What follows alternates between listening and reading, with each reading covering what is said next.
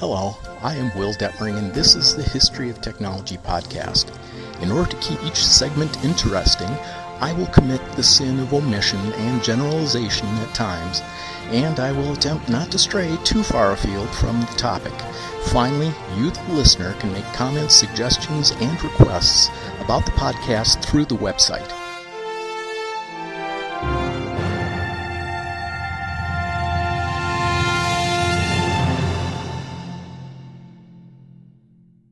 Hello, this is Will Detmering, and today's topic is a favorite of mine. It's the uh, brief history of programming and coding, part one. I don't know how many parts this is going to take, but as soon as we get to the 70s, wow, there's a lot of information we have to go through. But I will start, as many of my past listeners know, from the wisdom of the ancients. I have broken down uh, some of the types of programming and coding to operating systems, languages, the three big business applications, which are word processing, spreadsheets, and databases.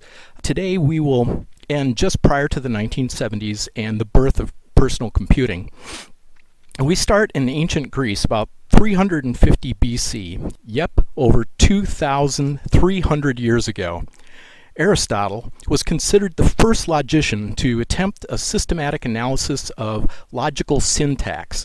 He would put his ideas into a term, or oros, and he would talk about a subject. He contends that a deduction is argument. The structure guarantees its validity, irrespective of the truth or falsity of its premises. Well, there are problems with this, but at least he was the first to address having language that would make a logical sense and come to a logical conclusion. This holds intuitively for the following structure. All A's are B's, all B's are C's, hence all A's are C's. The creation and use of the structure in order to reach a valid conclusion gave birth to what we know as syntax. Aristotle ran into problems when arguments with premises that may at first glance seem to be acceptable, but which upon a moment's reflection we immediately realize we don't actually accept. Consider the following example from Aristotle's time. Whatever you have not lost, you still have. You still have not lost horns. Therefore, you still have horns. However, if you're constrained to a formal syntax such as if and then statements, one would decrease the risk of unacceptable premises. If you have not lost horns, doesn't necessarily mean that you have horns. So, if then on each of these statements would probably clarify things on the argument. Now, I don't have time to go through the whole thing on, on logic and if then statements and so on, but logic in syntax has a lot to do with the start of scientific thinking. It's crucial that we have this idea of having a premise and then trying to prove that premise. Now, most of the time, the ancient Greeks were trying to do it orally.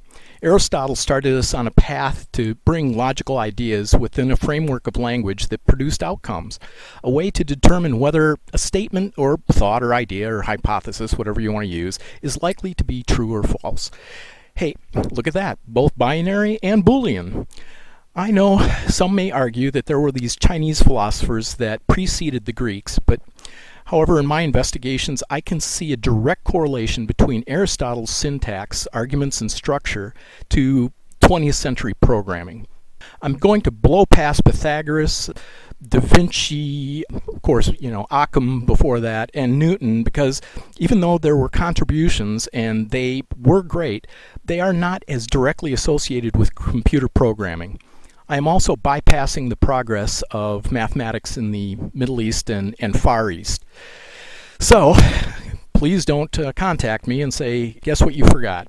Now let's jump to the 19th century. Now I know we're going, you know, a couple thousand years.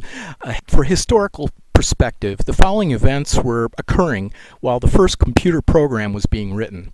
Thomas Jefferson defeated John Adams in the presidential election.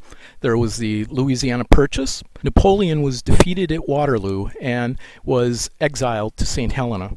Antarctica was discovered. So there are a lot of things. Uh, the first telegraph line between Baltimore and Washington, the Mexican American War. It gave us all those territories and, and so on. So you have an idea of about the time that this guy, Charles Babbage, who was a relatively famous mathematician and inventor in the 1800s. Well, this, this guy set out to build a machine that was capable of doing a variety of mathematical calculations correctly every time, and thus eliminating the inherent errors that us humans do when we make calculations by hand. Babbage's earliest computers were called engines, as he named them, did not run on electricity, rather, they were entirely mechanical or steam. And most of these things were just in the drawing stages, but he did have a good idea. Now, I know I'm getting a little bit off subject, but I will deal with computers and the birth of them in another podcast, but this information on computer development is integral to our subject today. Babbage began designing much more than complex machines, which he called the analytical engine. The analytical engine, unlike the earlier experiments and engines that he had could be programmed using punch cards, very similar to how early electrical computers were programmed. Uh, the suggestion for using punch cards for programming the analytical engine most likely came from a fellow mathematician, Ada Lovelace. A fine woman. I mean, this woman, if you have time, go ahead and read up on her. She is fantastic. But you guessed it, Ada Lovelace was Lovelace was the world's first computer programmer, writing the world's first computer program in 1842.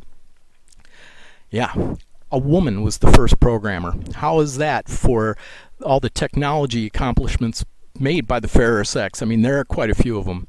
It's noteworthy to mention Lovelace was the only legitimate daughter of Lord Byron, Although she never knew her father, uh, Lovelace was initially taught mathematics, something that was very rare in the 1800s, but her mother really wanted her to do that.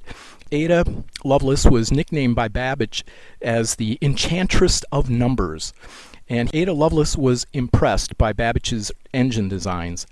She was first introduced to it in 1842 and 1843 when she translated an article by Italian mathematician Luigi Menabrea.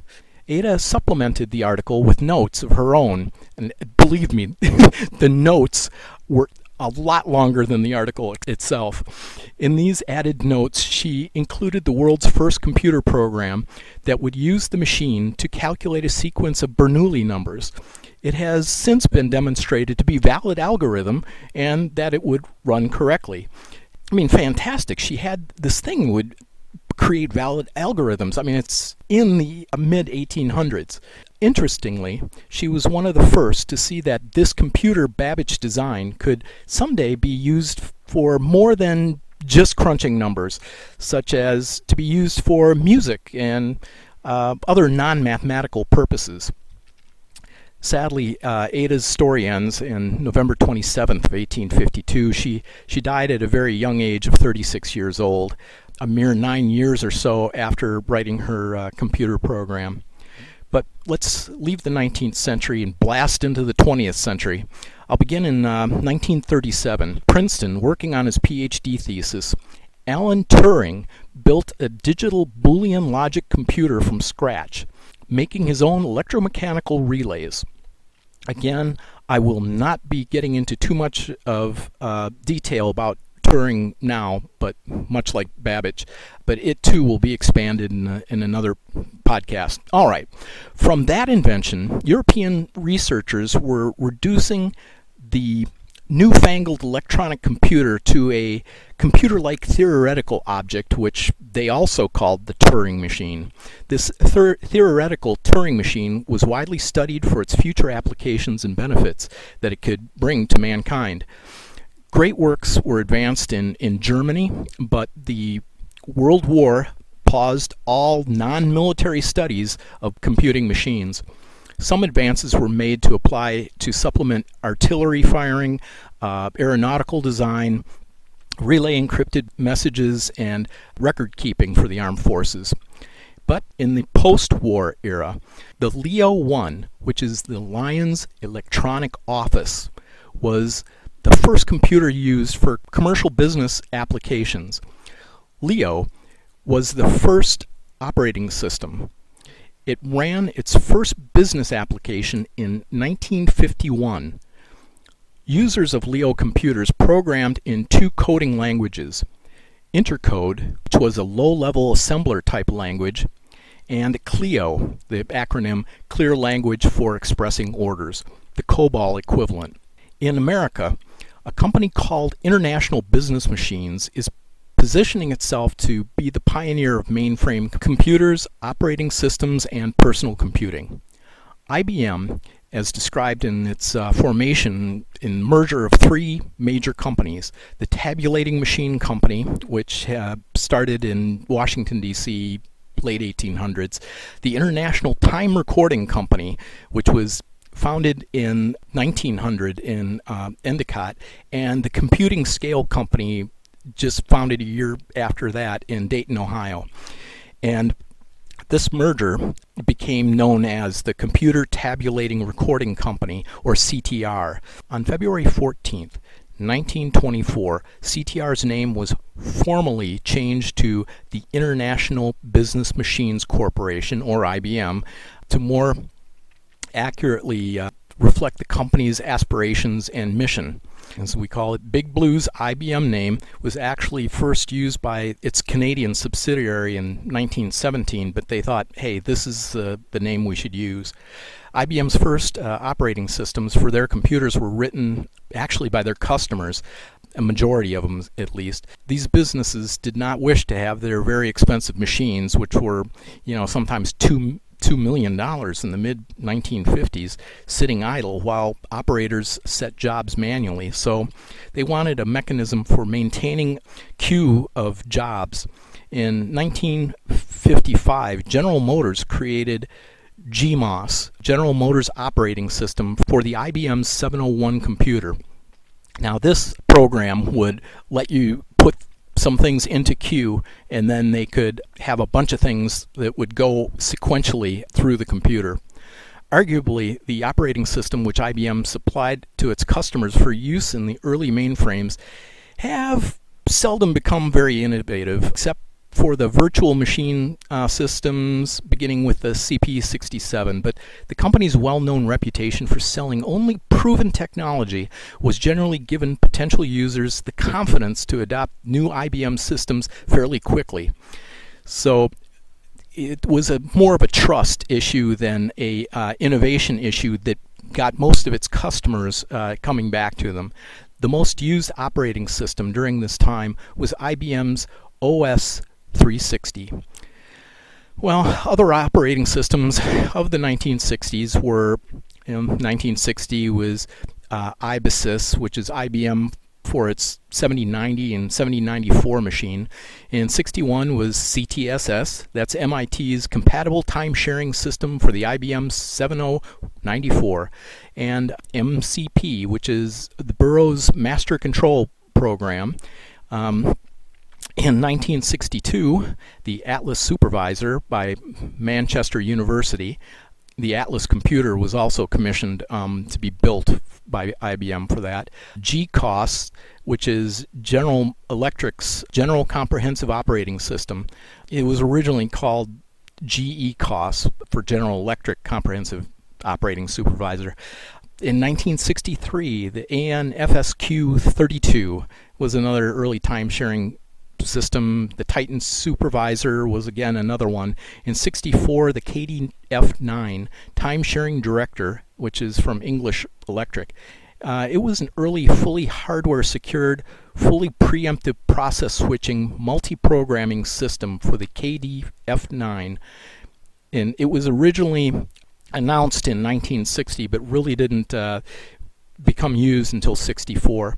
The Berkeley timeshare system um, was for the SDS 940. The Dartmouth timesharing system was for GE computers. The OS 360, which we talked about before, was primarily for its S360 series computers. And Scope, which uh, used the CDC machines, the 3000 machines. So we can see that a lot of these things were very machine specific. The Exec 8 for UNIVAC. Um, 1965, we had the multi programming system, which was the uh, Technische Hochschule Eindhoven, that's the place in Europe. The Multics, which is MIT's GE Bell Labs for the GE 6, 645. A bunch of things for operating systems that were BOS, TOS, and TSOS, and things like that.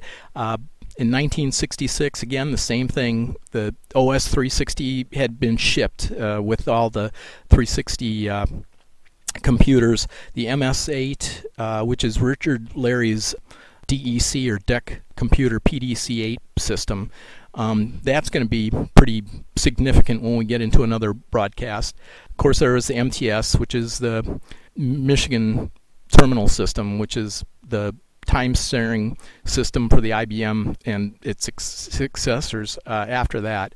The ITS, which is MIT's incompatible time sharing system, TS360, TS360 MTV, WAITS, which was uh, from Stanford. In 1968, there was an airline control program, ACP, uh, for IBM. The multi-programming system, again in Eindhoven University of Technology, the TSS 8, 1968 was TENEX, was used for later Unix and AT&T, but it was initially on the DEC or DEC computers.